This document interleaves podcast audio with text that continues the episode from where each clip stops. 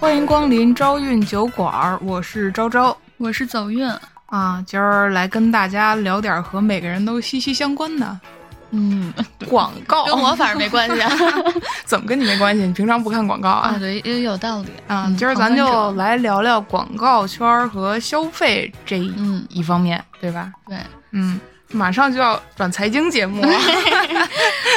其实就是我是一个曾经涉足于这这条贼船上的这么一个人的角色，然后走运呢，他是一个完全不了解这个行业，或者说没接触过这个行业内幕的人。嗯包括广告圈儿啊和广告圈儿沾点边儿的这种娱乐圈儿啊、营销圈儿啊之类的这些嗯东西。那我先问问我的第一个问题吧。嗯我觉得我这个问题也是挺，感觉就挺扎心的。哦，他刚才跟我说，他所有问题都挺扎心的。对，就感觉在刨你的那个，不是 不是刨坟啊，就是啊在刨你内心深处的一些之前在这个行业里干的时候，可能一些比较血泪的一些事情。哦，你可不要问我每天中午点的外卖都多少钱。首先，第一个问题啊，嗯就是现在都大家管广告圈啊叫做越来越 low 的服务行业。嗯嗯，这事儿是这样，就是很多人都在说吧，说这个广告行业按说应该是一个创意的这么一个发源地。嗯很多人可能都会抱着说我要在这个行业里去施展我的一些才华，所以来到了这个行业。嗯，但是呢，逐渐就沦没为这个甲方爸爸，工具人儿。对，就是他们说啥是啥了。嗯他们说，哎，咱就整这个，你们就整这个，嗯没有太多发挥的空间，嗯而且逐渐变成了。以一个我想施展一下才华的这么一个抱负，逐渐变为了非常 low 的一个想法，就是行，只要不加班，只要甲方爸爸态度好一些啊，我就满满意满足了。那你怎么看？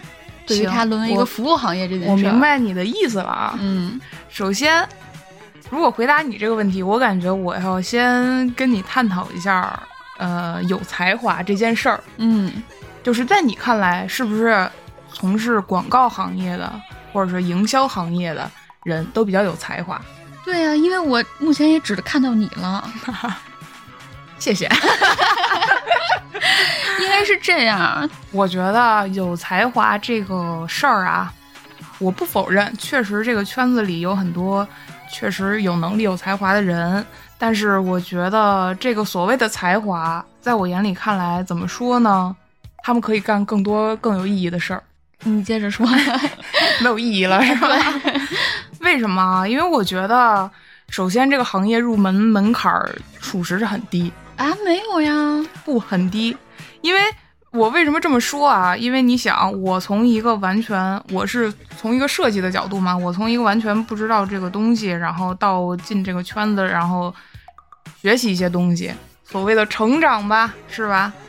那其实我没有经过一些专业的培训，但你是说绘画这块儿是吧？呃，不光这块儿，就包括设计啊，然后完成客户的需求啊，嗯嗯、提供各种方案啊，解决问题的方法嘛。嗯其实对我而言，我感觉除了设计本身，就是美学这个东西、设计学这个东西，其他的真的没有什么门槛儿。就是我的这个设计的专业知识是来自于我刚入行的时候碰到的伯乐，嗯他会教我，就是我觉得是。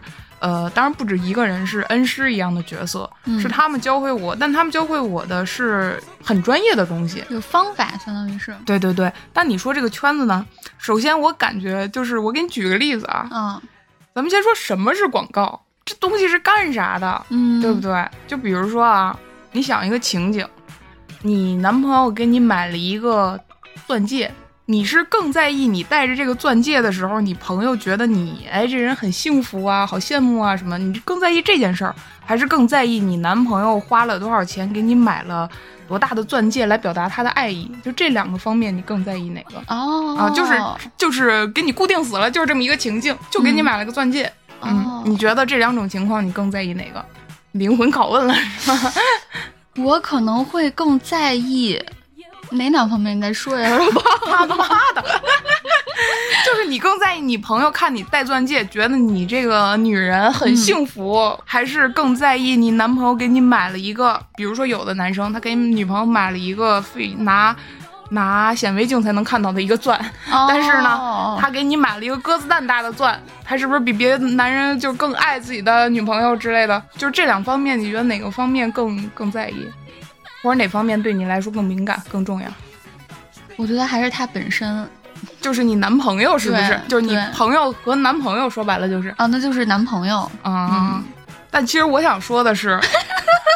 咱俩老半天没在一个频道上，完全没在一频道上。节目直接输出，节目整段垮掉，你知道吧？节目整段垮掉。没事，我想说的是，我想说的是，这个钻戒跟你朋友觉不觉得你幸福，和你男朋友是不是爱你，根本没有半毛钱的关系。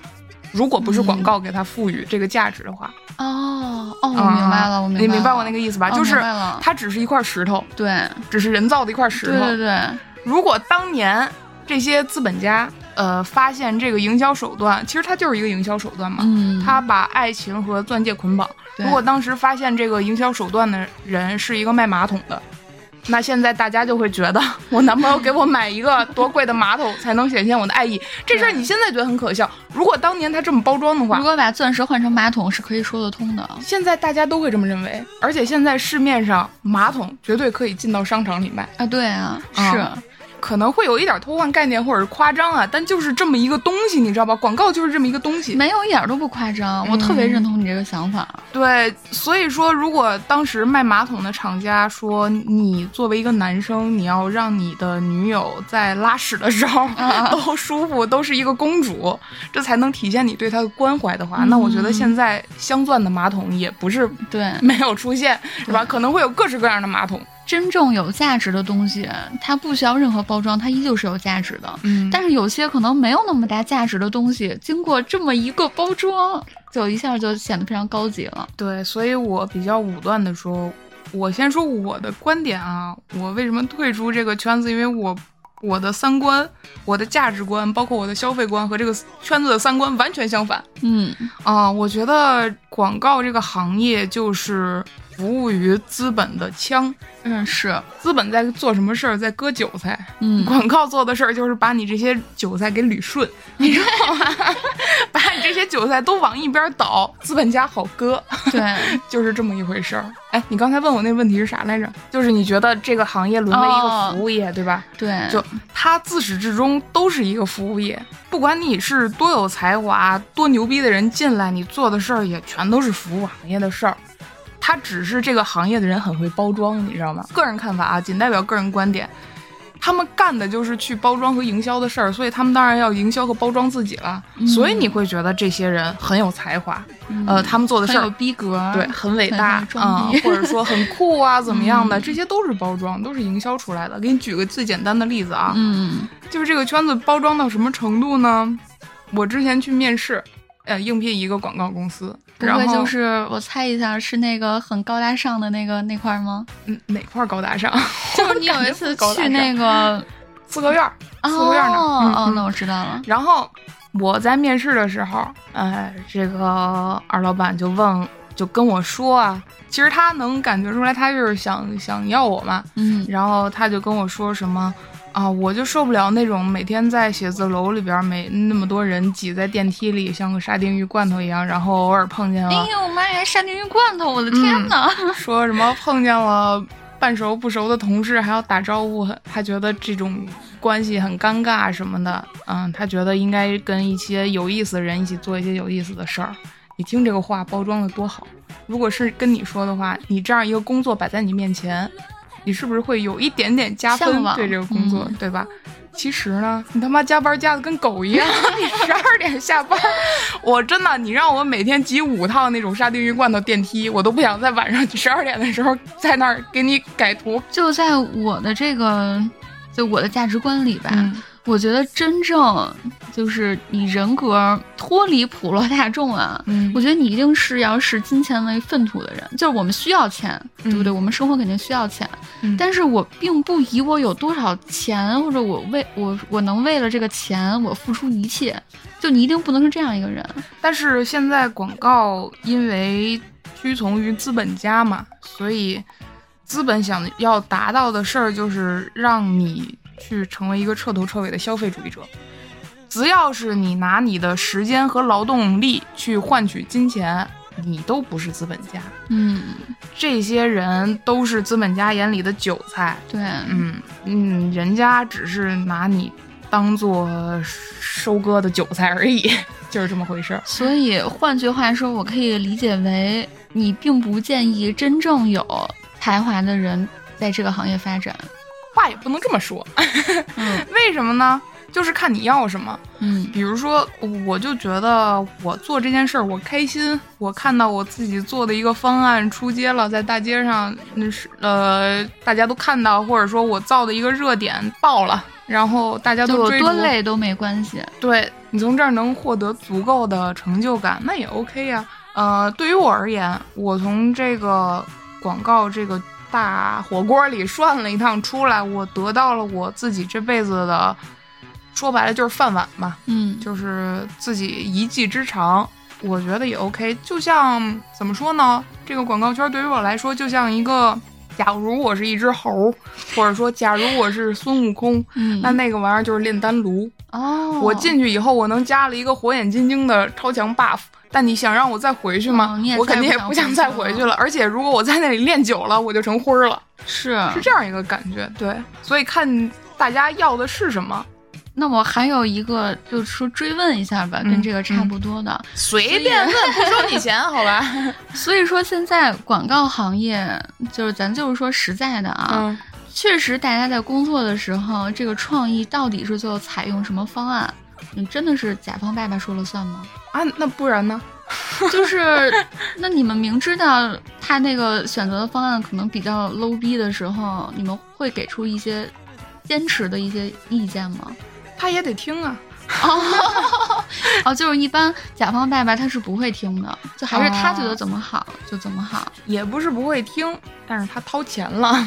你要是非给他推这个，他就会对你不乐意。你明白这个意思吧哦？明白明白。对，而且就是这也是我感觉呃一这个圈子的一个很矛盾的点吧。比如说做广告这件事儿，做营销这件事儿本身，从事于广告的这些人，也就是广告公司这些乙方的人，他们是专业的。甲方说白了就是拿我的钱去买你的专业，嗯买你的技能，你帮我达成这件事儿。但是现在有一个，就像你说的比较尴尬的点，就是甲方觉得，即使我掏了钱，我就想有一定的参与感，我就希望我的想法，或者说他有的有的甲方，其实他掏钱之前，他脑子里已经有已经有想法了，他就是想那么干，对他就是，想那么干。但还想他还想花钱了，想看看你们到底能整出什么更好的。哎，对，比如说他想，他说我想吃炸鸡腿儿，嗯，他脑子里已经想好了，但他花钱过来跟你说的时候，他说我想吃满汉全席里的一道菜，你去找吧。你找遍了整个大清菜谱，你也找不着满汉全席里有美式炸鸡，对不对？有的时候，我之前碰见过比较恶心的客户啊，他身在甲方，他的工作内容是需要我们去帮助他完成的，因为他这个项目推进的时间这么多，我们给他的东西很快，所以他就有时间富裕。嗯时间富裕出来了，他又不能马上对直接上交上去，对吧？他已经申请下来这一段时间了，那他怎么办呢？疯狂的反馈呗，就让你改呗。哎呦，这太傻逼了。啊、就这种其实挺常见的，就是他的工作是每天上班，然后下班的时候，我我当时在做某某租车出行平台 这个案子嘛，嗯。当时跟他们沟通的方式就是，他每天上班白天的时候，他不会回你微信。等到他快下班的时候，你今天给他一个稿子，他回你了，觉得哪儿哪儿哪儿这儿不好，那儿不好，这儿不好，那儿不好，你改吧。改完了，我明天白天要一版新的。嗯这不是臭傻逼吗？这就是。对啊，然后你就要熬夜给他改，熬夜改完了以后，第二天白天他可能回的又很慢，然后等到下午的时候又给你一大波反馈，让你在晚上的时候再重新弄，给他重新一版。对，就这样的过程一直循环循环循环，个把礼拜什么的。我的新的疑问就是，广告公司，嗯，不会给自己的员工争取类似于八点之后的反馈，我们就第二天再改了，不会给自己的员工这种底气，是吗？这个话老板会说，但是老板这个话不是说给甲方的，是说给员工听的。哦，你这个案子做不好，老板对你什么看法，你还不知道吗？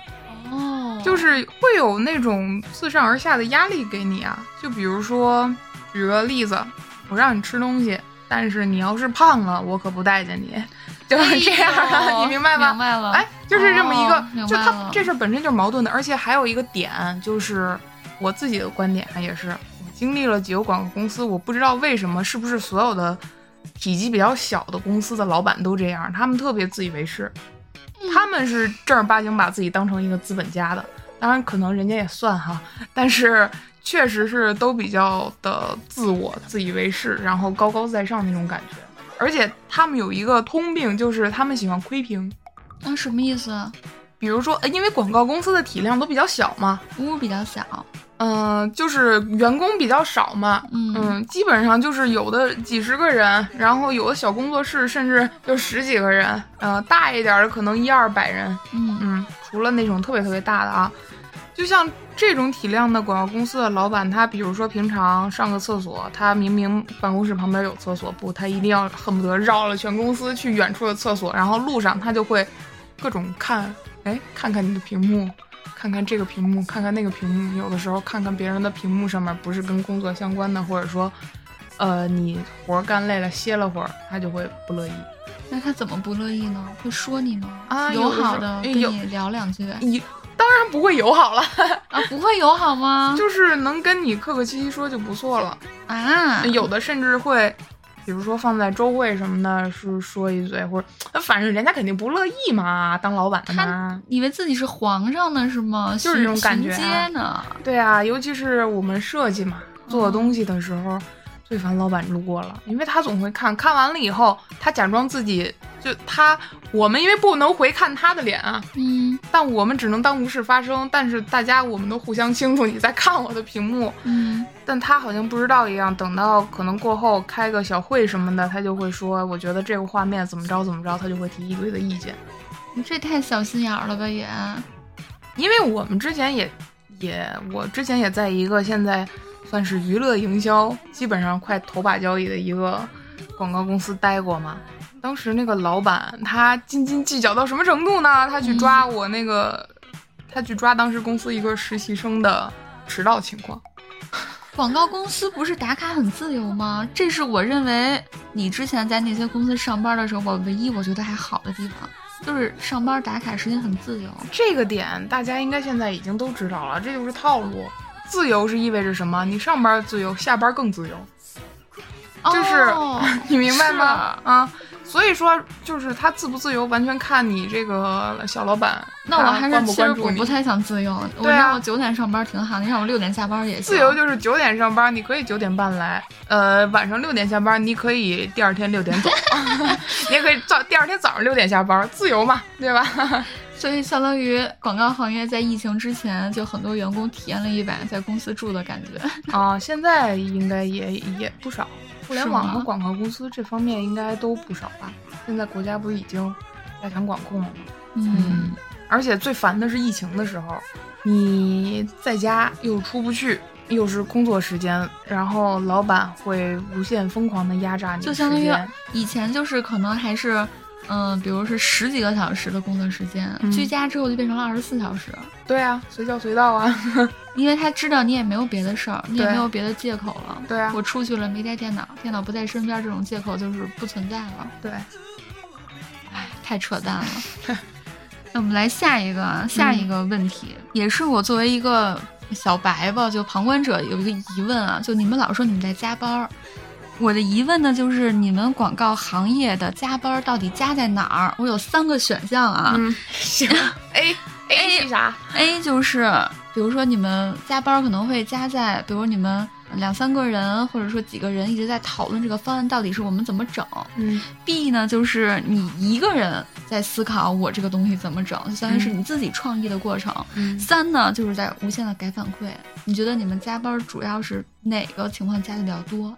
都有，哦，都有哎，嗯，混合拳 A B C，这是个多选题，就是有的时候加班可能是 A，有的时候是 B，有的时候是 C，是吗？不是有的时候是 A B C 同时进行的。哦 还是比我想的还要残酷。对啊，就是这样啊，就是这个怎么说呢？所以我就觉得这个行业可怕的一点是，一方面你觉得自己是一个很酷、很有才华、很个性的人，你投身到这个行业；一方面你干的真的是比狗还累，你也不知道你酷在哪儿。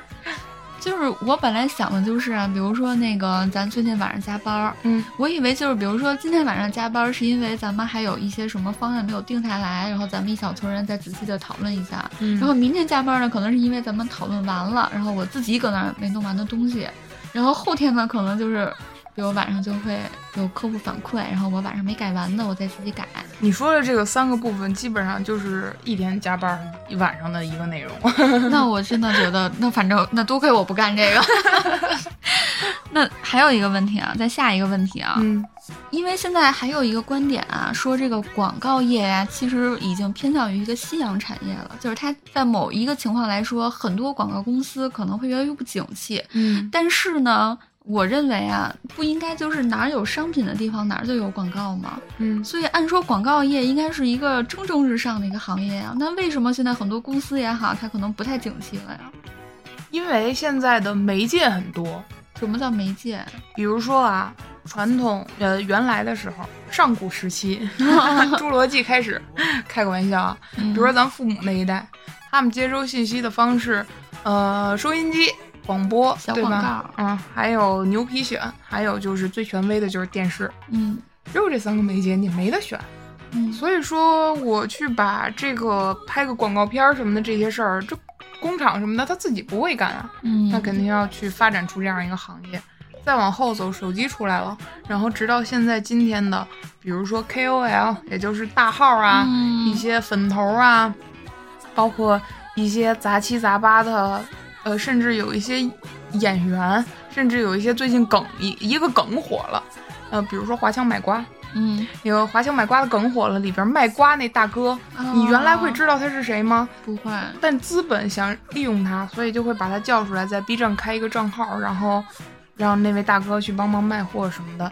就是这些乱七八糟的渠道加起来，甲方爸爸就自己更有更多的可选择性了。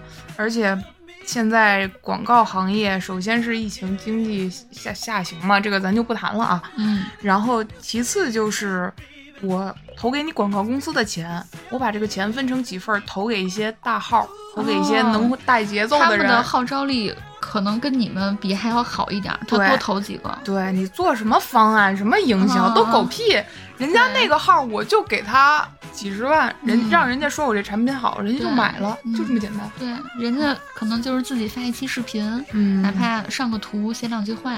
当然我说的比较浅显啊，嗯因为我也不是多资深的，像是那种广告公司老板那种人，只是我从一个普通的老百姓的角度去想嗯这件事儿是这样的。哦，嗯行，那咱们再下一个啊。嗯嗯，现在广告业的人才流失情况是很严重的，嗯对吧？嗯，那你对这事儿怎么看呀？关于人才流失啊，还有一个问题就是，他们流失之后，他们去哪儿了呢？去互联网公司啊。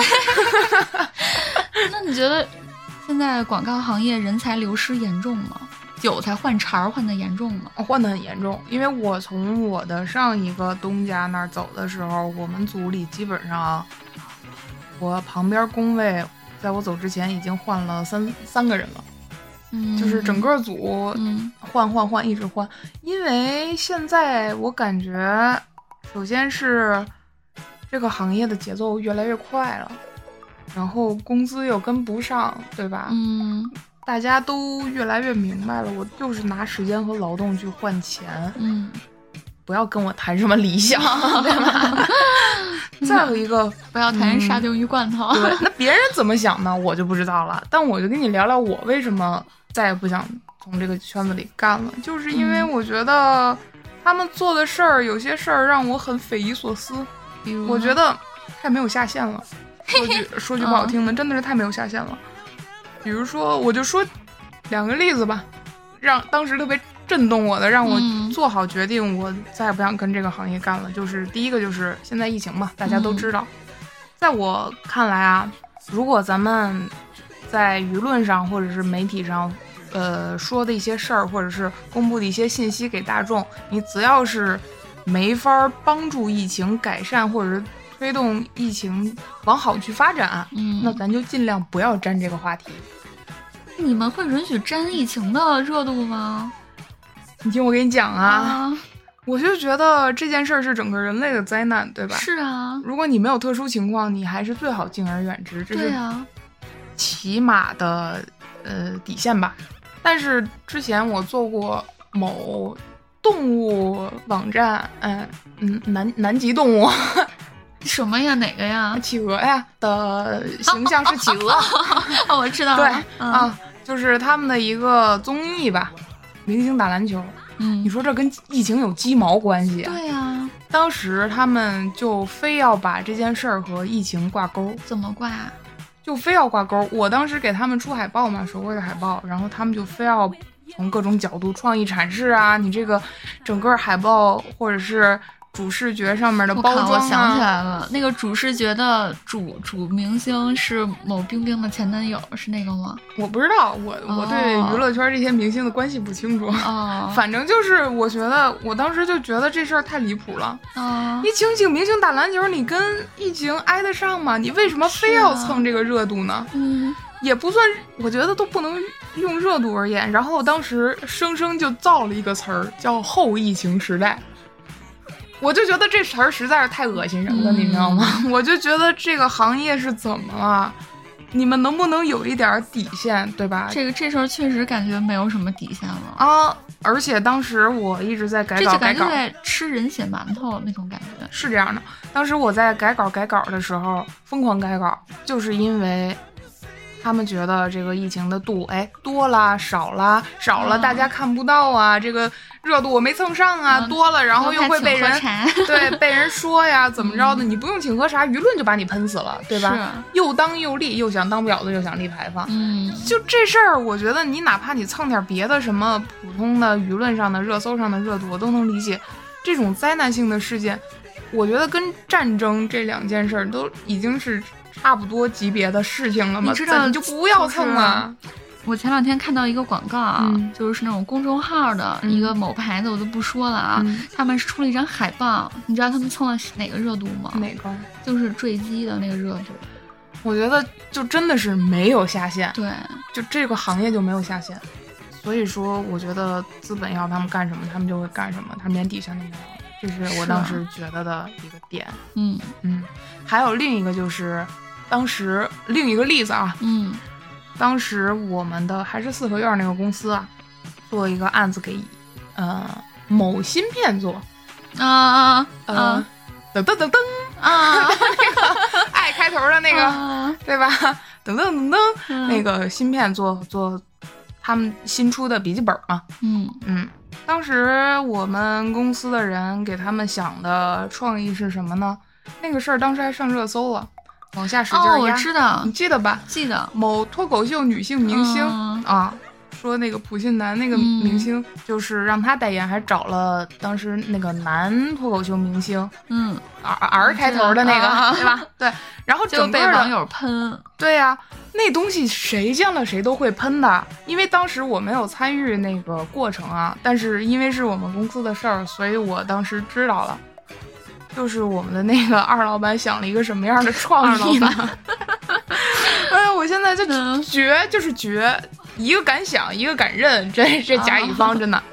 他想了一个创意，就是我们推出这个笔记本是针对于老板或者说精英人士，所谓的精英人士的。开头的就是表表演那个精英。哎，对，其实它主要的广告内容概括成一句话，就是我买个笔记本儿比我雇很多员工都要值，这个笔记本儿比比那些员工要厉害多了。嗯，好使。嗯，然后还有就是你作为员工的角度来说，你买这个笔记本儿，呃，老板什么时候叫你，你都可以帮老板处理事情，你可以当一条好狗。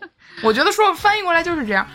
首先，我觉得这个方案甲方居然认可，就是说明资本家确实是这么想的，这就是吹到他们的马屁的那个舒服的点了。对，已经放到明明面儿上。这个事儿让我感觉很很受不了的是什么？现在这个世界上已经可以，这个社会上一个随随便便的一个电子产品，真的可以已经比人都高贵了吗？即使是咱们自嘲去说打工人，打工人，大家都是人啊，是啊不要把无产阶级当做傻子，好不好？感觉就是在践踏大家的人格。对啊，就是我觉得就是把大家的打工人的尊严放在地上摩擦。而且居然甲方爸爸还觉得这是个好想法啊，他们传递出来的价值观就是。你要为老板无休止的工作，这是你应该的。然后你作为老板扯，淡，简直对，就是好生气出来的价值。那个广告看的就是很让人生气，感觉这你知道吗爸要爆了，今天。就是这样，就是这样。所以我当时就觉得，你去拿一个笔记本儿和这些打工人去对比，我真的想问问，要是没有他们的话，你能坐在那儿大言不惭的拍一条广告卖给这些人吗？而且你卖的受众就是这些在每天辛辛苦苦工作的普通的老百姓啊！我感觉你本身已经很丑恶了。对你，你在瞧不起谁呢？你在你在踩谁呀、我就觉得。太生气了，我听我都感觉很生气。虽然我之前已经生过一回气了，当时出的时候，嗯，而且那个当时那条广告的那个画面，就是那个老板扮演那个老板的脱口秀演员，哎，拿个笔记本儿，然后旁边有这个员工啊，端茶倒水儿什么的，拿出笔记本儿，一个优秀的笔记本，呃，比员工要好上千百倍，啊，就这样，然后把员工踢掉，怎么样的？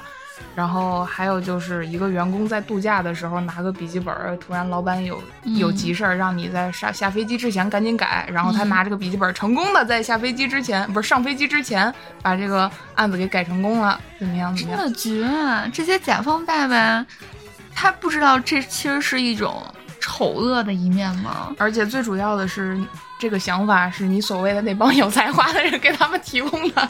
啊，这是我们那个公司想出来的。啊，你说当二老板是吧？对啊，他们想出来的创意啊。那二老板也不不算很有才华吗？嗯，他可能从他的价值观来说，他就是觉得打工人就是这样吧，就是不如一台笔记本儿。唉，我我真的觉得这个就是，大家之所以给你打工，不过就是为了我自己能有，我能维持我的生活。嗯我是可以在一定程度上屈服于你的资本，是因为我觉得我拿钱了，我就应该给你干活。嗯，我我不干活，那那是我对我自己的，我觉得这样不好。对，但是你也不能拿着我这么一个这么忠良的一颗心，你随意的践踏呀。对，而且我感觉啊，还有其他的几个点啊，就是比如说像现在说的什么新中产、小资，对吧？啊，对，还有什么轻奢这些词儿，都是这个行业创造出来的。嗯嗯，就是呃携手资本家啊，广告携手资本家 创造出来的。其实你说哪有什么中产，哪有什么小资，这都是广告创造创造出来的标签儿，你知道吗？是，这世界上只有两种人，资本家和普通人。嗯普通的人还是那句话，你拿时间和劳动力去换金钱，不管你的薪资有多高，哪怕你是月入百万，你也是一个打工的。嗯资本家他可以有自己支配自己时间的权利，他可以选择自己要不要工作，对吧？嗯人家是真正的人上人，对吧？嗯拿自己的钱去挣钱，拿人家是占有这个社会的资源的。嗯你说你创造出来一个什么中产、小资、轻奢这些词儿是为了什么呢？就是为了割韭菜呀、我创造这些词儿出来，然后让你觉得你买了这个东西，买了这个物品，你就可以和别人不一样了，嗯你就比高他们一等了。把这个人和人之间的这种架构架起来之后，资本家就好好好去割韭菜了。因为他本来资本家就是希望人分三六九等的，对那样他才能把他的东西卖出去啊。没错，没错。所以我就觉得这件事儿，可是人本来就不应该是分三六九等的呀。对啊，就是意义到底在哪儿呢？广告做的就是为资本家去砸碎所有人的价值观，然后去合法的忽悠人，嗯然后让你自己自认为比别人高一等，其实你掏着你自己用你的血汗换的钱去交给资本家那儿，然后换一件儿并不等价于你掏的钱的这个价值的一个商品，当做一个自己是中产或者轻奢、嗯或者小资的标签儿，啪贴到自己身上。然后等你再看到可能比你收入低的一些打工者的时候，去产生一些呃鄙视也好、瞧不起也好，我觉得这就是现在这个广告行业在做的事儿，我觉得太可怕了。这消费主义说白了是什么？拜物主义，也就是对这个社会或者说这个世界资源的占有和无节制的消耗。嗯资本家他们想达成的一个世界，就是除了我之外，我所有打工者他们都坚定的奉行消费主义。这样我可以把更多他们手里的资源划到我这里，嗯，因为他们听我的。你想想这件事儿，都很可怕，又又可怕又蠢。你小的时候不听老师的，好好好好，老师让你好好学习你不听，嗯啊，长大一点，你妈让你别熬夜你不听，嗯但是呢，资本家说你买了这个东西，你就是人上人了，嗯那你可听得厉害着呢。你就是这么觉得啊、他说我是人上人，那你就是人上人，嗯真的吗？你的身份和优越感就体现在一个比他远高出去的金钱换来的一个小东西上，而且这个东西还会更新换代。对，嗯，就是就是这样啊。所以我现在特别觉得特别逗，就是如果大家靠文化去分流的话，大家肯定会有自己喜欢的圈子啊，自己的爱好什么的。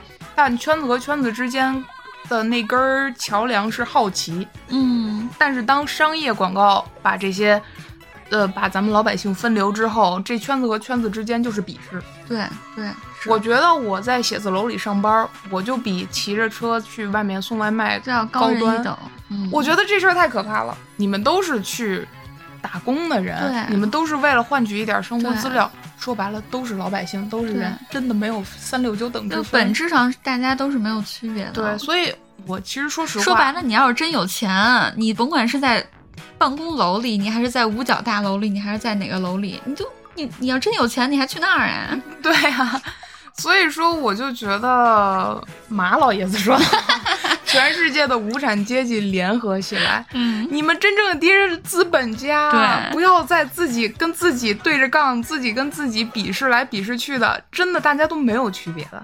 那我接下来问一些能够唤起你记忆中美好的一些嗯点吧。嗯嗯，你你入行广告广告行业，我没记错的话，应该是有四年，三四年，嗯对吧？对，那你其中你最喜欢的是什么？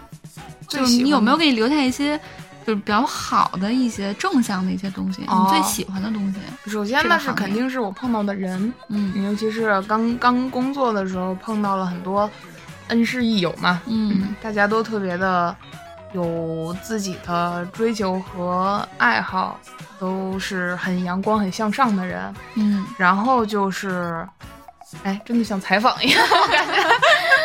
然后有那个专业。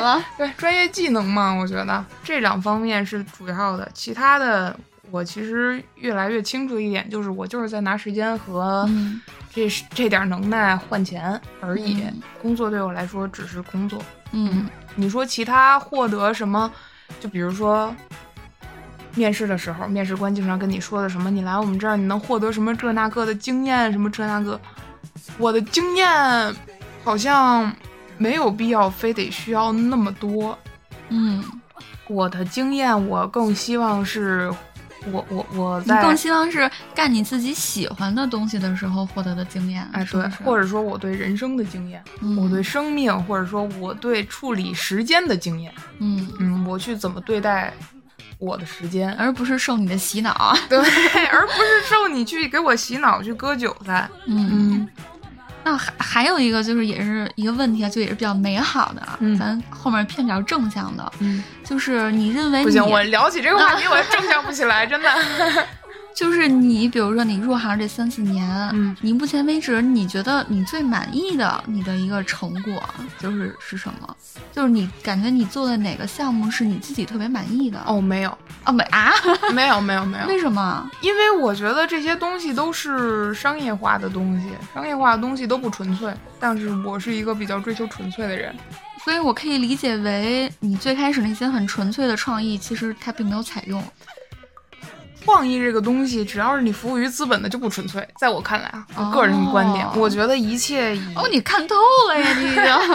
我看透了，一箪食，一瓢饮，这是孔老夫子说的，呃，颜回的圣贤之处。啊，这在我看来啊，嗯也是人生的纯粹之处。嗯但如果你说我去帮别人卖吃的、卖喝的，这东西不管我把它包装的多精美，嗯，对我来说它都是不纯粹的。不纯粹的东西就是给别人服务的，给别人服务的就是我去拿拿这个东西去换钱的，它只是一个换钱的工具而已。嗯它没有什么可让我觉得满意的。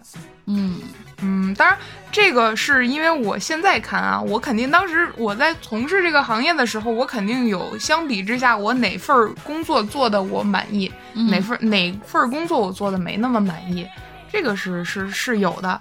但是啊，我觉得原来我那些满足感可能更多的来源于我觉得我做了一张挺好看的海报，嗯，然后投放在出街了，哎，嗯在大街上我能看到，然后我没准儿还跟我朋友说，哎，这是我做的海报。我之前还在机场看到你做的美团的不能说，啊，不是不是不是，做的之前还在机场看到过你做的某外卖软件儿、呃某外卖软件的海报。啊，嗯、是不是我做的我都忘了，反正但是那些东西给我的满足感特别的浅。就是转瞬即逝，跟你吃了一顿比较好吃的东西，是给你带来满因足感为你内心非常清楚，你这个东西的输出的背后是你没日没夜的这种付出，就是很辛苦的这种。而且我的想法是我产出这个东西的目的是为了帮别人赚钱，你不觉得这东西让你特别就你是一个帮凶，你特别没有成就感？也不是帮凶嘛，我就觉得这只是工作而已，对，嗯，就这么简单。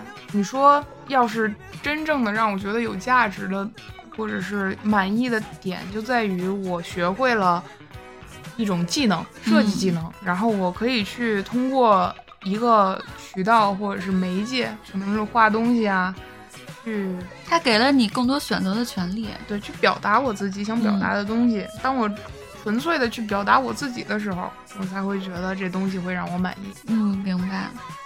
然后包括咱们电台也是，我觉得，嗯，虽然这期可能比较无聊，没有，我觉得挺有意思的。是吗嗯但是我觉得只要是咱们在表达自己，那这个东西就是我觉得很好的。嗯，嗯，你觉得我刚才问那些问题傻吗？不傻，就是因为我就纯粹是一个不太了解的我自己的一个发问，不不不傻，我觉得一点都不傻。那我就接着问了啊。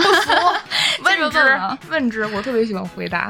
嗯，就是我，我毕竟就是我也挺想替很多，呃，还未从事这个行业，但他们确实是学这个专业出身，嗯或者是他们未来非常向往广告这个行业的人问一些问题。嗯，你觉得就是如果我想要在这个行业里干得好，就是我真的就是我不怕苦不怕累，我就是嗯憋着一口气儿，我就想就想当广告广告界扛把子，一哥一姐是吧？那你觉得以下三个方面哪个比较重要啊？哦，又是一道选择题。选择题。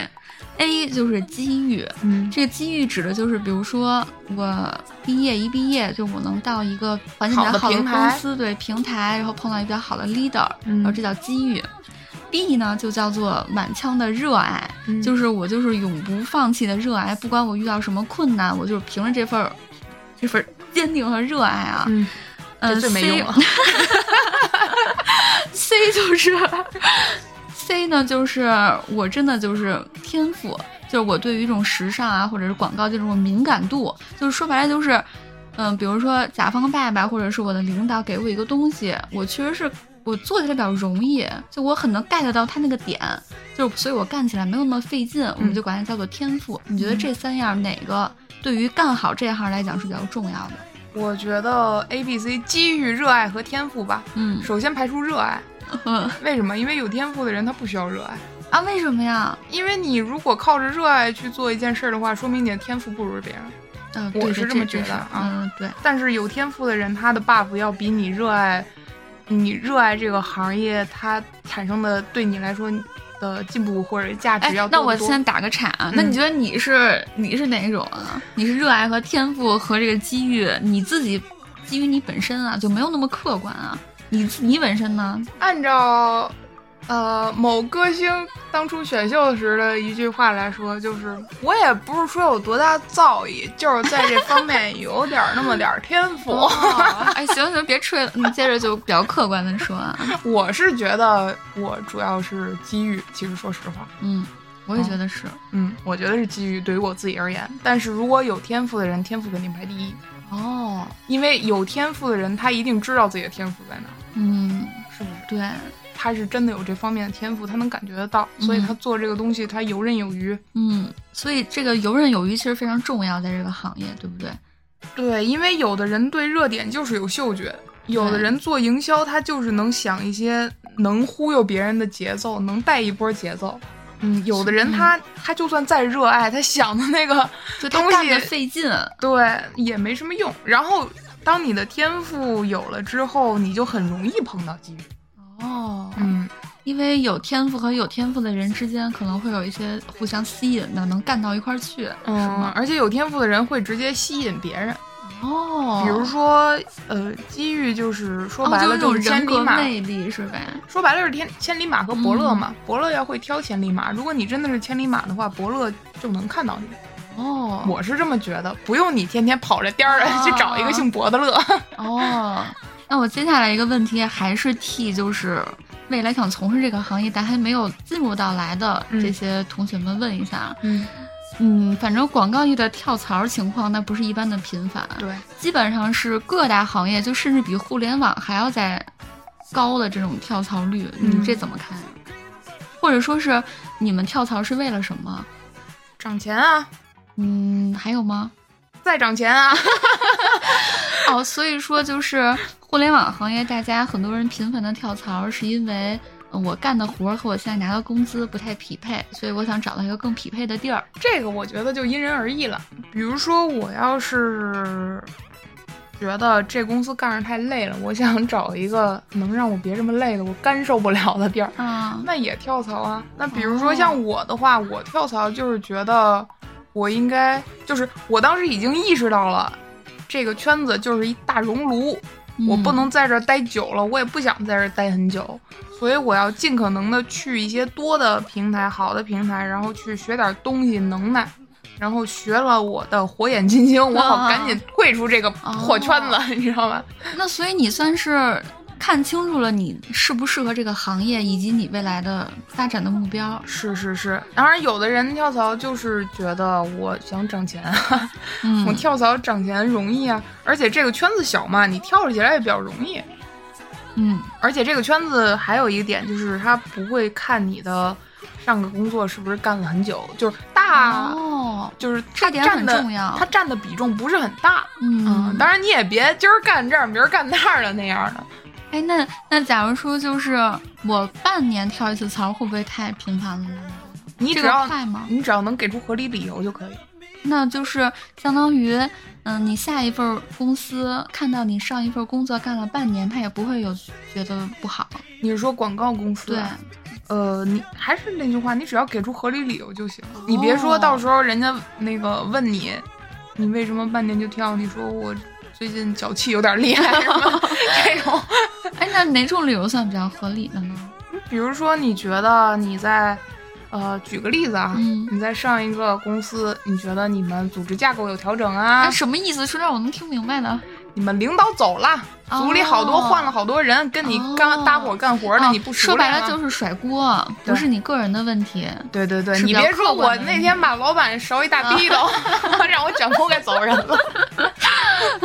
哪天看老板不顺眼，一块儿抽烟的时候，不小心拿烟头烫他一对下。，这种 这种，我感觉大家一般求职的时候都会明白吧？你肯定要说一些跟你自己自身来说无痛、嗯无关痛痒的事儿嘛。嗯，啊，还有就是这个圈子比较小，你要真干了什么缺德带冒烟儿的事儿，啊他们应该传的挺清楚的。哦他们 HR 之间都会，就是人力的姐姐之间都会有大群的。就是啊，对，这个圈子特别小。就我可以理解成，比如说北京，比如一共有十家广告公司，打个比方啊，然后嗯这十家广告公司的 HR 有一个自己的群，对呀、而且不止十家啊，我好几十家那大家在。群里都就吐槽是吗？不是不是吐槽，比如说我在这个公司在当 A A 公司，我在当 HR 呢，来了一个 B 公司的人，然后我就会问一下有没有认识 B 公司的这个人力资源的，我问问他在当时公司里怎么样啊，有没有干什么缺德事儿啊？那没准我这个人力资源的 HR 本身他就跳到 B 公司了，那他可能又会问 A 公司，因为圈子很小，就是一个近亲繁殖，这圈子很小，认识人很方便。哦，行，行，下一个问题啊，嗯。嗯，也是我自己个人的一些好奇的点，嗯是名气越小的 KOL，或者说是名气越小的这些明星，脾气越大吗？就他们工作的时候是越，嗯嗯，梗着脖子，骄傲吗？啊，给大家解释一下，KOL 就是大号，嗯，一就是些比较粉丝比较多的对人，嗯。嗯，还是当年那个某企鹅形象的综艺啊，嗯。当时我那张手绘海报上要放十六个人，就是十六个嗯明星或者大号。十六个明星，哦，就因为他们这个排位和头像大小的事儿啊，我这个稿子改了 得有十来遍，而且呢，有些明星他到什么程度呢？他会自己觉得他这张照片儿摄影师给他拍的不好看，他自己拿美图秀秀修，啊，美图秀秀修完，你可想而知那个图糊成什么样啊？那你们还发给能我们用吗？，那肯定不能啊！嗯，那就跟他说啊，你这图用不了，要不然不给你放了，给你放个名儿得了。就是如果你的咖位特别大的话，明星啊，别人也没有权利撼动你的地位。嗯，比如说我这张海报的 C 位，他就是现在内娱排行一姐，嗯那你谁来争你也争不过人家，对你也不敢跟人家争。嗯比如说你那走运，哪天你跟、你跟迪丽热巴在一张海报上出现了，你敢找迪丽热巴的经纪人说你比我大不行，不敢比我小，对不对？嗯，那争的往往都是一些，哎，咱都不认识的那种，没有什么比较小。对，都在最后一排待着的，我就想站中间儿啊，不行，我要站中间儿那样的。那那就相当于就是，比如说你们先出一版，然后这个版会发给每一个明星的人看。是，但凡他们有一个不同意的，我们这个就不能出。那他们那他们之间协调呀？那他是跟你协调吗？当然是跟广告公司协调了。哦跟哦，我们执执行的人协调了，我们人家明星之间不会协调的，那有啥可协调的？那我想站你那儿，我不用跟你说一嘴嘴啊。那我们如果他非要这样的话，我们就会出一套方案，然后比如说他俩换个地儿，A 到 B 哪儿，B 到 A 哪儿，然后再把这个稿子分别给 A 和 B 的经纪人看，他们俩要都同意，OK。哦，这么麻烦、啊。对，，如果要是不同意的话，我们就会。比如说跟 A 说说，我把你放大点儿，虽然给你 换了个位置，我把你放大点儿，给你那个美颜美一下什么这那个。哦，对，还有一个点就是，虽然大家都知道明星的照片儿放到海报上，大家看那么。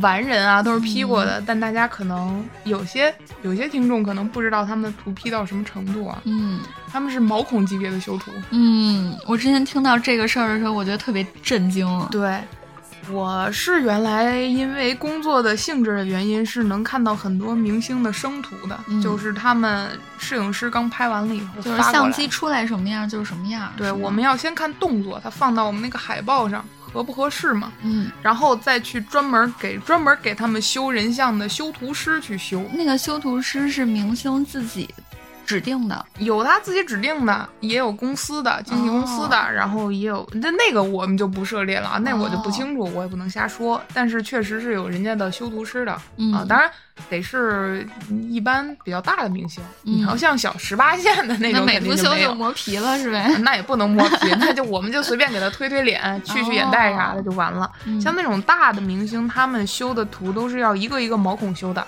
他们一张照片儿估计就得修个一天一天两天的。好嘛，大明星啊，嗯嗯，然后啊，他们就是我之前有看，哎，是你跟我说的吧？你说那个就是刘海儿都能一根儿一根儿剃，啊，对啊，就比如我这刘海儿就哪儿不太满意，哪儿稀松了，就还能一根儿一根儿补是吗？啊，当然了，不光是刘海儿，你的牙，你的牙哪儿不齐，牙比较黄，啊，不给你 P 掉。啊，小虎牙不想要磨平，对，甚至你的眉毛，啊，一根眉毛一一根一根，儿的给你修。你想毛孔级别的修图吗？嗯，当时我们给某相声扛把子，嗯 相声组织扛相声组织扛把子那个老大哥修图的时候，大哥就觉得自己脸上的油有点重，啊真的让修图师把他的脸上的油给去掉。那也行，他没让你剃头发，啊，还有某高相呃高姓公知，嗯，哎，咱们这期节目会不会被封啊？就高兴公知，我知道他，啊，拿个扇子那个，他那个脸怎么 P 也就那样了吧？但人家觉得自己挺帅的呀，不是 他腿确实挺细，这个我服。但人家就觉得你 P 的不帅，人家要再帅一点，你就没办法，你就得给他 P 呀、哦，那那就哪怕就是 P 完了之后，感觉有点不太像他，或者有点假，但他满意就行，是吗？嗯，当然我们也得说，你这起码你看着是你，你别到时候张三 P 成李四了。嗯，还有就是有的明星他左边脸和右边脸，嗯嗯，他只能用一边。嗯，就是比如说大家看到平常有一些街上的广告海报啊什么的，有侧面出镜头嘛？嗯啊。一般大咖位的明星，他会说你只能用我的左半边儿，嗯，不能用我的右半边儿，因为我左半边脸比右半边好看。哦，因为人的骨骼是会有一些细微的差别的，确实。然后还有就是明星的照片放在海报上是不能翻转的啊，因为它不对称是吗？翻完之后就不是不对称，就是你整个人，比如说你你你这么拍的时候，嗯。其实你并不是完全完全对称的，所以你翻转过来，你可能会有一些细微的差别。即使咱们看不出来，但是他们明星就会要求这样。哦，不能就比如说他是这样，左边插着手这么站着，放你海报上其实不合适。他左边手有点碍事儿，你想给他翻转一下正合适了，那不行，不能这样。哎，那我还有一个问题，就比如说比较大咖一点的明星，就他们会对他的人脸是有一定要求的吗？就就比如说我这个脸，比如说。眼睛就是你就不能 P，或者鼻子就就是你不能 P 成什么样？当然有，我跟你说，我们某李姓明星啊，参加过，出演过《北京爱情故事》哦，知道了，知道了，接着说吧。和某冰冰是 原来是哎金星石头，力气很大，对，嗯。嗯，当时我们给他修图的时候，他觉得自己的肌肉不够明显，然后我们给他往 往骨一往骨了 P 一 P 肌肉，你知道吗？赘肉往上推，然后肌肉给他 P 大一点。哦，那是这种就是精细到精细到这样的，对这个特别常见，特别常见，而且他们的生图啊，有的是因为。因为人脸放在屏幕上，基本上会被拉宽个百分之二三十，所以他们有的整容消掉的下颌角是很多很多的。嗯，基本上生图过来，你看到他脸就是一个三角形，倒三角。嗯，但是修之后就会变成一个哎，看着很完美的一个人。所以说。嗯，比如咱们看到海报上那些很完美的妆面，都是假的。其实生图出来也有点糙，是吗？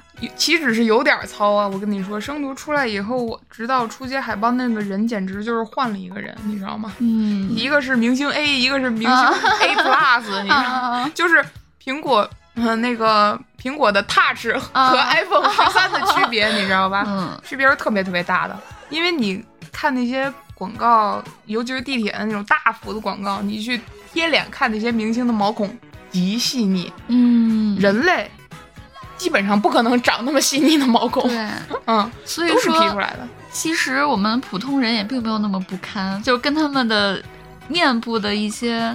精美度其实也没有那那么大差距。对对对，他们可能平常因为职业原因，他们会进行保养，什么确实皮肤会比普通人好一点。但是如果你像他一样的工种，你跟他进行一样的保养工作，你也可以跟他一样好。嗯，明白了。当然，他们的形象也就是大大部分，比如靠脸吃饭的那些明星，他们也就是站在人堆里比较，呃，一眼望过去你能看，哎，那儿有个帅哥，他也就是这样，没有大家想象的那么。我放在人堆里恨不得都发光那种感觉，银上银那种感觉没有没有完全没有。那明白了。说白了，他们也是打工人，对，拿自己的皮囊换钱嘛。哎，这样就听起来比较舒服，就喜欢听这种事儿。而且而且他们的其实我觉得也挺累的。为什么啊？是哪方面的累？我觉得是虚伪的累。这我觉得大家应该都清楚了吧？就是互相不喜欢或者是关系不怎么熟的，他们拍摄的时候，可能我们这张海报要。两个人，一男一女，他们肯定动作要亲密一点。之前某 说 Y Y 啊啊啊男明星啊和谁 Y Y，然后和和赵姓女明星之前也不和吗？呃，也不是不和啊，我只是举个例子，这个。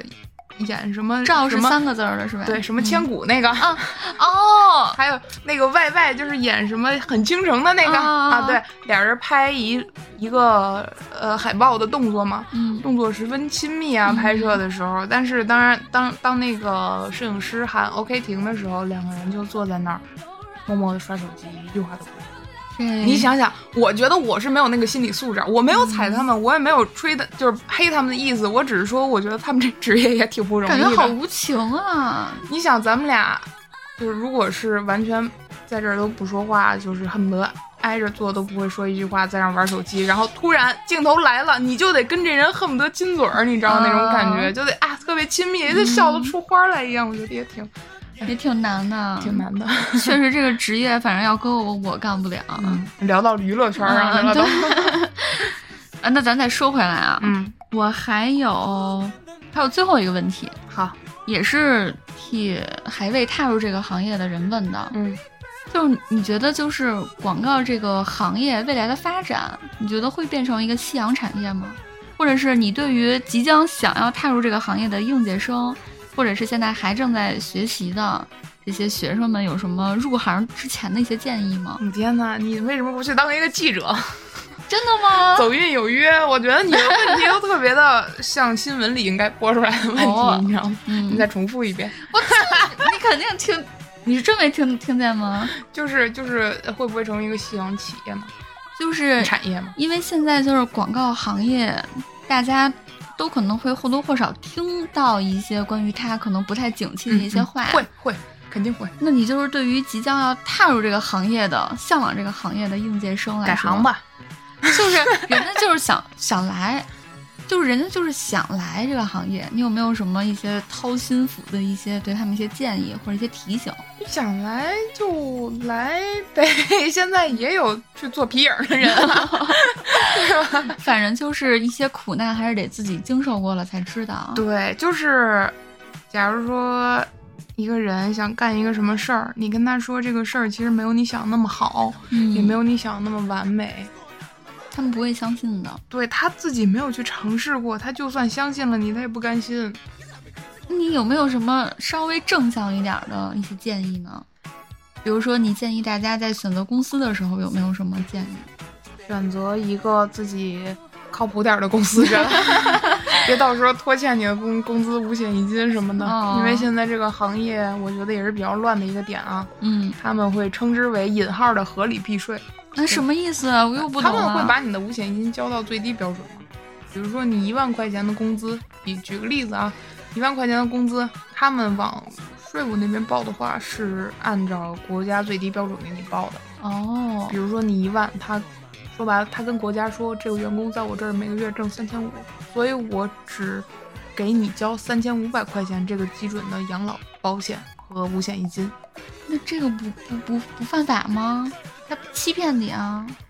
嗯，灰色地带吧，就是擦边球，所以也挺恶心的。哦现在其实不光广告行业啊，一般体量小的公司，有的老板喜欢这么做。哦，就相当于他在合同里并没有写的那么明白，比如说你年薪或者是月薪，然后里面他确实，他确实是给你那么多钱，哦，但是他跟国家说你只挣三千五，这样国家就不用收他税了。我明白，我明白，嗯，嗯，所以我觉得挺缺德的，说实话，因为这对你个人来说也是损失。是啊，嗯那我还有一个问题，就是虽然说广告圈啊，嗯大家看从外面看好像觉得有趣的人特别多，嗯有才华的人特别多，嗯但是葛的人也挺多的。对我也内心非常明白一点啊，就是。嗯，咱就不说就是女生多的地方或者怎么着，咱不带有这种偏见。嗯就是越是这种大家比较跳脱的这么一个环境，大家比较有个性的这么一个环境，反而其实可能不太好相处。嗯那如果要是跟你的同事，嗯，如果就是不太对付的话，那应该怎么办？你别说跳槽啊，别说不干了，就你有没有一些就是建议啊？其实我感觉啊，都说像国企什么的啊，勾心斗角啊，什么，呃，清闲的地方比较容易出事儿。其实这这种事儿在哪儿都一样，只不过是因为广告公司的活儿实在太多了，大家没有那么多时间去斤斤计较，哦或者说就算计较了也没有用。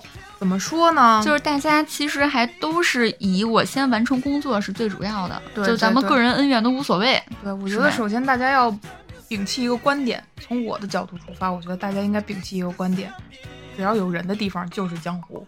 是，你在江湖飘，哪能不挨刀呢？对吧？你只要是做到你情商差不多一点儿，不要跟别人产生正面冲突，你在哪儿都一样的。嗯，在哪儿都也在哪儿也都有讨厌的人，在哪儿也都干得下去。嗯比如说，那一个人他就喜欢把自己的活儿甩给别人，呃，自己就不想干，嗯，他还是个领导，那你他在任何的公司都会招人讨厌，是是不是这么回事儿？对，对啊，所以难道他自己有有个性一点儿，比如说我有点自己的个人爱好，就可以掩盖他是一个懒逼的事实了吗？当然不能啊。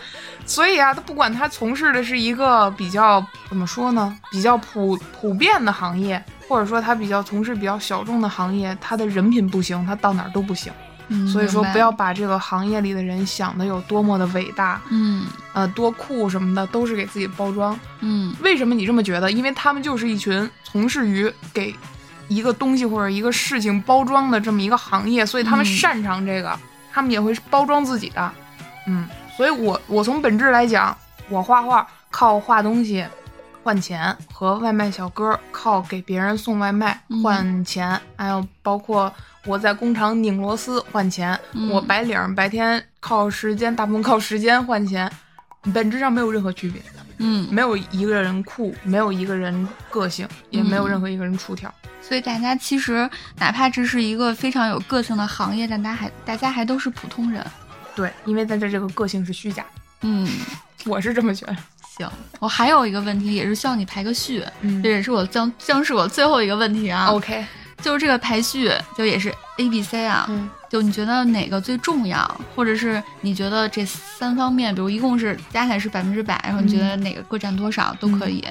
A 就是钱，就是薪资嘛。嗯 B 就是和你一起工作的人，嗯包括你的同事和领导。嗯 C 是你工作的事儿，就是你的职位也好，你们合作的这个一些品牌的调性也好，就是这 A、B、C 这三件事儿，你觉得你你觉得哪个是你最看重的？就你挑一份工作，决定你在不在这儿干。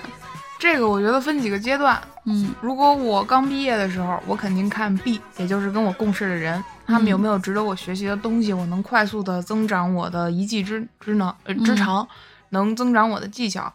当我到达了一定的，就我的能力到达一定水平之后，那就是哎就是钱，没别的。嗯，所以就是 C，具体我这个工作干啥其实并不太重要。都一样。你现在给我两万块钱一个月，让我去拧螺丝，我就去。哦，所以你真的是把这个行业看得很透彻了。我是把工作这个事儿看得很透彻。画啥都无所谓了，反正。对，无所谓，无所谓，真的无所谓。甲方爸爸让我画啥我就画啥，改啥就改啥。嗯，当然我也会，就是我之之所以第刚毕业的时候我会选择共事的人，是因为我想通过我自己的努力，看看看自己的能力能升到什么水平。嗯因为你有能力了以后，你才能有更多的解决问题的方法，嗯你嗯才能让自己的产出不那么屎。嗯，就别全都产出一坨大便。我会我的做法是在我即使我选择了钱，但我在我能力范围之内，我肯定也会做一个对自己交代的过去的一个东西嗯产出。因为你本身就不是一个会糊弄的人，因为糊弄来糊弄去，你其实在糊弄。自己是呗？对，因为毕竟这辈子可能还要靠这个谋生。是嗯，那你对你现在这个跳出广告圈儿来到这个，咱就叫它养老公司呗？嗯，那你现在来这儿也半年多了，有有何感觉？啊香疯了，朋友们，香疯了！六点真的能下班了，对我跟你说，一个人的生活质量取决于你几点下班。因为我记得就是之前招我忘了是在哪个公司的时候，嗯我跟招晚上想去吃一个串串的自助，都要定到吃那个九点之后那个档的。对，虽然那个档比较便宜，但就是因为他下班的时间就决定了我们晚饭就只能定在八九点。这个地方我又有有其他深刻领悟了。什么领悟？还是我是一个可能比较极端的人，嗯不管大家怎么想，反正我我这期产出的都是我个人的废话和屁、屁话观点，嗯所以我就到现在我就都抖搂出来了。啊，不我就是一个掩饰了。对，我不掩饰，我就是极其讨厌资本家的一个人，嗯因为我觉得资本家让这个世界变得糟糕。因为我是对物质没有那么强烈的渴望啊，嗯可能也也可能是我自认为的，呃，喷我也好，或者说说说说我想当然也好，都怎么样？我现在是这么想的啊，资本家他最想干的是什么事儿呢？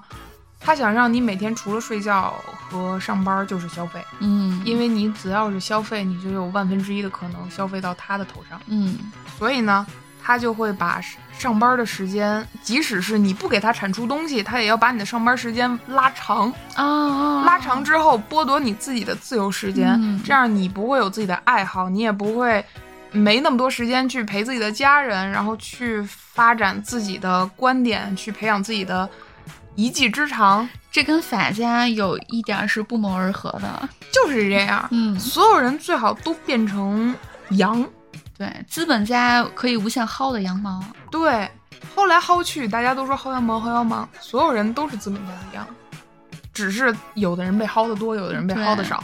当你真的沉迷于这些互联网产品，也就是像什么。呃，某音、某手、嗯这种这种产品之后，我觉得这玩意儿现在就相当于精神毒品。是，我觉得就是很多人离不开的。我不是想当然的说，因为我原来大学的时候也接触过这个东西，甚至这个东西啊，某音在刚起步的时候，甚至找过我们大学啊，那个社团，找过我们社团拍给他们，是不是？对，给他们拍东西怎么着嗯怎么着，是真的找过我们的。呃，我你们给他拍了，拍了吗？拍了我我都忘了，我都忘了。都记得呢。后来等他做大做强再撞辉煌了，嗯啊，我也是用了一小段时间，我是真的觉得那个东西会把你的精力变成击碎，然后让你没有任何的耐心，呃，去做一个去沉下心去做一件事儿，它会让你浮躁，大脑觉得我做这件事儿可以很轻易的获得多巴胺，我不需要做别的付出或者努力，我就这样就挺手指一滑就能获得很多信息。很好，而且你滑的时候，你会觉得明显感觉滑来划去，划来划去，时间出嘁哩簌就过去了，但你就是停不下来，这不就是毒品吗？我不知道是不是因为咱俩年年龄到这儿了。嗯其实我在上个月之前，我都是没有抖音和快手的。嗯，我下抖音原因你也知道，是因为上次咱去吃那个火 锅，买买优惠券儿、嫖 券儿，对对，买那优惠券的时候下载了。嗯。但是不是说大家刷这个就是不对？你一定要有节制。你还是那句话，别把自己变成一只资本家希望你的希望你变成那只羊，嗯，就是没有任何的空洞，整个人就空虚空洞。还是要有自己的思想。对，因为他把时间拉长了以后，你每天除了上班之后那一点点碎片化的时间，他们又用这种互联网毒药要占有你，占有你，你真的没有任何可能去创造一些正儿八经的实际的价值和意义了。对，嗯，你也不能去享受你的生活，你可能就变成了一块电池。这个是嗯这个资本家的一块电池，是数万、数以万计、数以亿计的电池里中的一颗，随时都可以丢弃。同时，你变成这个样子的时候，你的思想是很容易被控制的。对，资本家说你买这个东西，你就是人上人；资本家说你哎太胖了，你需要这个东西，嗯你不瘦下来，你就会失败，你就是个 loser。嗯或者说你脸上长几个痘儿，一看就是没人要的女人，别人会看不起你。啊，对对对，要不然就是你作为一个男生，你不给你女朋友买什么什么什么，你还不如去死，对对吧？你根本就不爱她。这种东西全都是在忽悠你。当你的呃精神空洞和麻木了以后，你很容易被这种东西就带节奏了。对，对当你带节奏之后，所有人都会变得狭隘，资本家说什么是什么，是，这是他们最想达到的一个状态。就很多人其实都很吃这套的。嗯嗯，所以我讨厌，我个人啊讨厌广告这个行业的原因，其实并不是跟人跟从事这个行业的人没关系，而是这个行业本身。本身，我觉得它是一个加速这种过程的催化剂，它让大家就是人和人之间的那种善良和真实，还有温度都消失了。对，嗯，现在就是冷冰冰的嘛。其实说实话啊，我觉得 感触最深的，被这种思想带节奏的，所谓的轻奢啊、小资啊、嗯人上人啊，带节奏的地方，就是一些我之前去过一些比较人均比较高，但没高到离谱的那种餐厅。嗯，你吃饭的时候，你就会，我会很难受，你知道吗？嗯我感觉自己跟这个环境格格不入。反正我还是比较喜欢接地气儿的，例如鸡公煲 那种地儿，吃的特别对香。哎，真的，我但是我在那种地下美食城和周围一帮快递小哥吃饭什么的，真的没有任何瞧不起他们的意思。但是我觉得他们的那种真实感，嗯让我觉得我确实确确实实是这芸芸众生中的一员，是，而不是那种很架空的、很麻木的，或者说很虚无缥缈的那种精致，那种我明白，包就是装出来的精现。在很多的这种餐厅，它是靠什么来呃营业吧？嗯，它其实就是吸引那些小姑娘，希望去那儿吃一顿不算便宜的饭，然后能输出一些特别好看的照片儿，对对对，然后让大家觉得这个小姑娘拍照好像、疯狂拍照，对。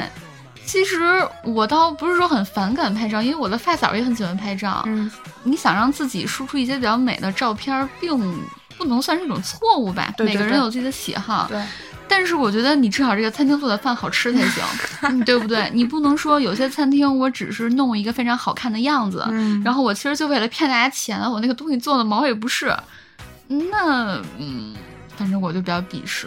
是啊，而且我就是觉得现在好像大家变成了只关注别人或者只关注自己的人。我突然想到，我前两天去逛街，然后想买帽子，嗯然后逛到了妈了逼那个牌子，嗯然后就是我刚想试戴一个帽子，嗯，然后结果那个就是售货员姐姐就过来跟我说说啊，这个是最近啊抖音上的爆款，很多人都买，我当时就把那帽子放回去了，我戴我都没有给放回去了，把我吓死了。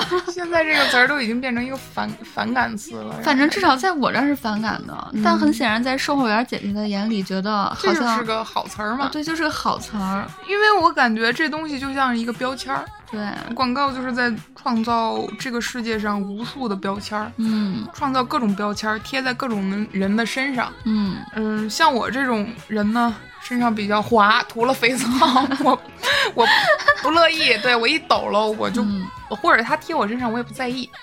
但是呢，这对于以有些朋友来说，那可能这个这个事儿会让他感觉，有价值，他可能感觉自己做了这件事儿之后就变得有价值嗯了，，或者是会让他焦虑。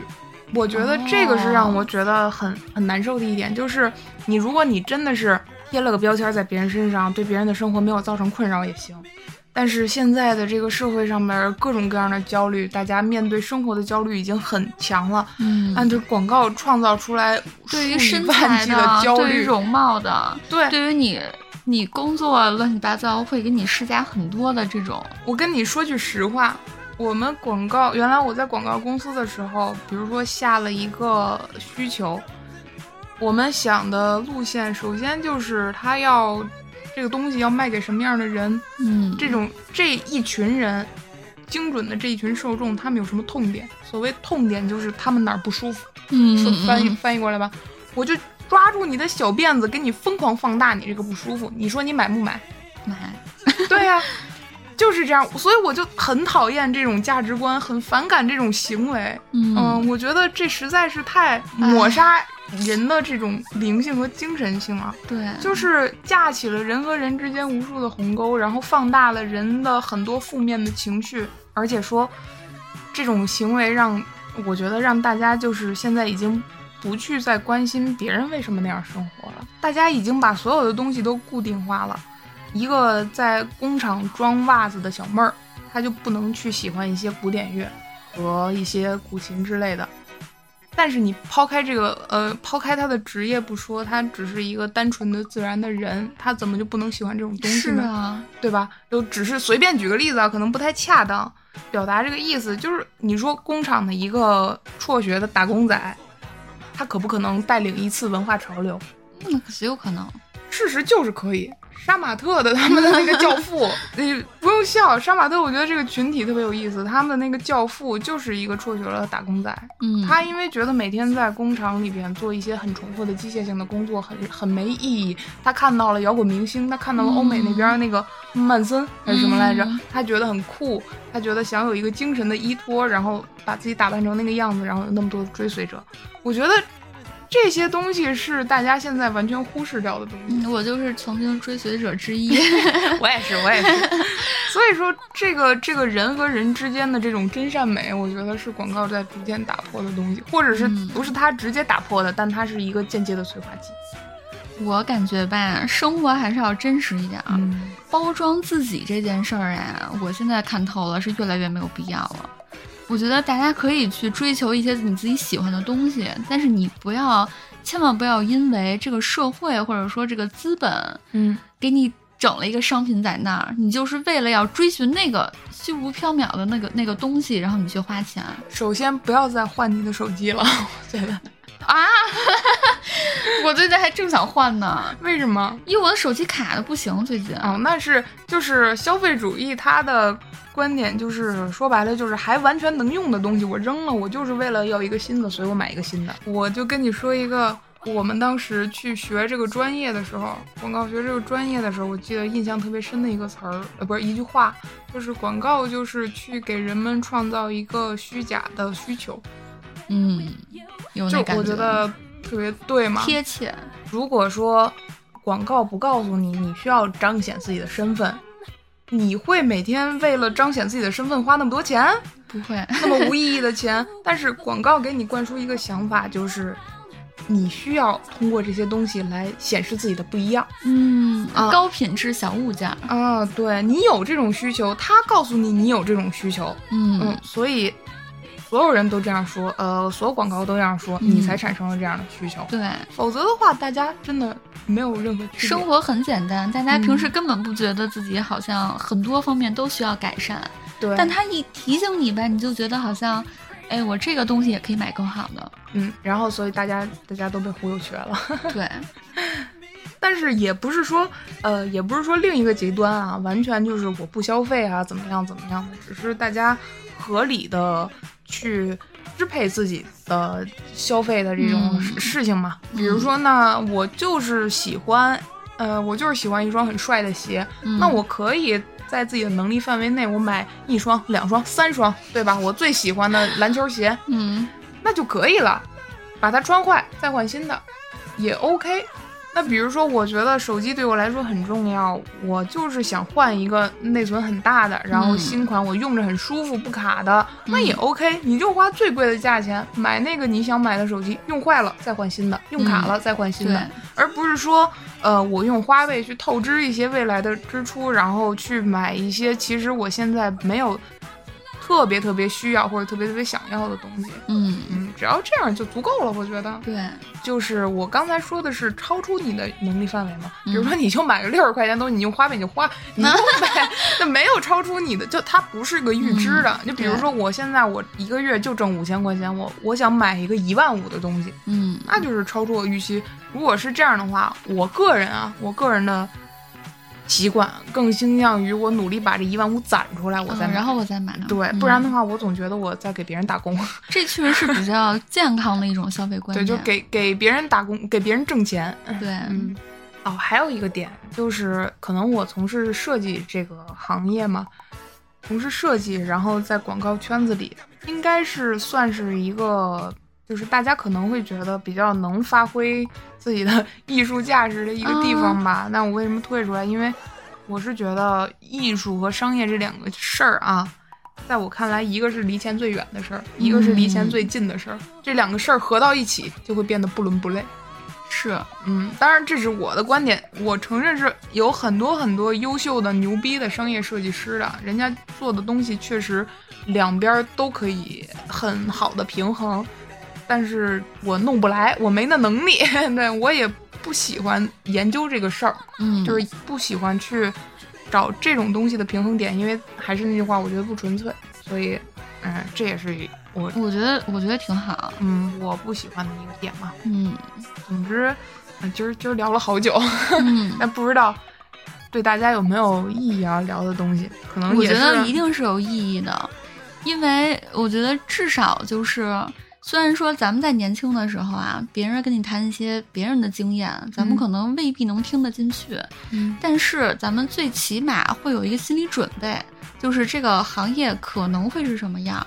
当我以后真正我踏入这个行业，可能我受过一些伤害了，我有自己的一些想法了，我我就可能反过来想，哎，我之前听过一个电台，之前我年轻的时候听他们说广告行业怎么怎么，嗯，有一些不不足的地方吧，然后后来想想，哎，找到了共鸣，我觉得也是一件好事儿。行吧，反正就是希望大家不要当韭菜，对，不要当一颗乖巧听话的小韭菜。然后呢，还是那句话，关注生活，多点儿真善美和纯粹的东西。对，希望大家都能遇到，也都能感受到。那咱们今儿还是先聊到这儿。行，主持人还有什么想问的吗？没了没了。那咱们，如果你今天开心的话，呃，可以给我们点一个订阅和关注。